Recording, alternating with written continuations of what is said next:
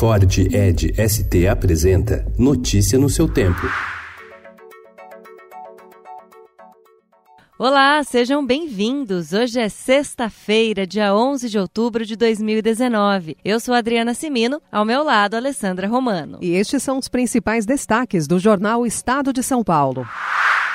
Bolsonaro vai pedir auditoria e acusa a PSL de autoritarismo. Em sua briga com o Luciano Bivar pelo controle do partido, o presidente quer que seja investigado o uso dos recursos públicos recebidos pela legenda por meio do fundo partidário. Depois de declarar que Bolsonaro já havia decidido deixar o partido, Bivar agora ameaça destituir o deputado Eduardo Bolsonaro da Comissão de Relações Exteriores da Câmara.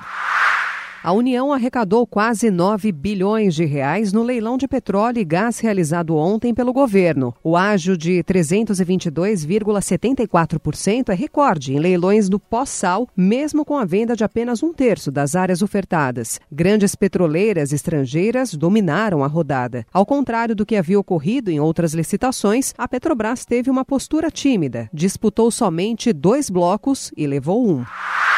O governo federal vai dobrar de 500 para 1.000 dólares o limite para compra em free shops de brasileiros que voltam de viagens ao exterior. A medida foi determinada pelo presidente Jair Bolsonaro ao ministro Paulo Guedes, que já começou a preparar um decreto sobre o assunto.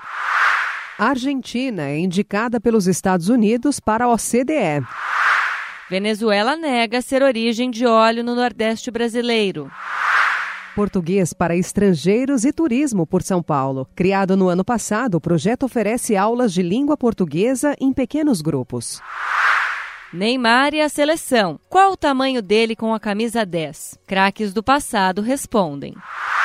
Nobel em dose dupla. Olga Torkazuk e Peter Hank ganham prêmio de literatura. Notícia no seu tempo. É um oferecimento de Ford Edge ST, o SUV que coloca performance na sua rotina até na hora de você se informar.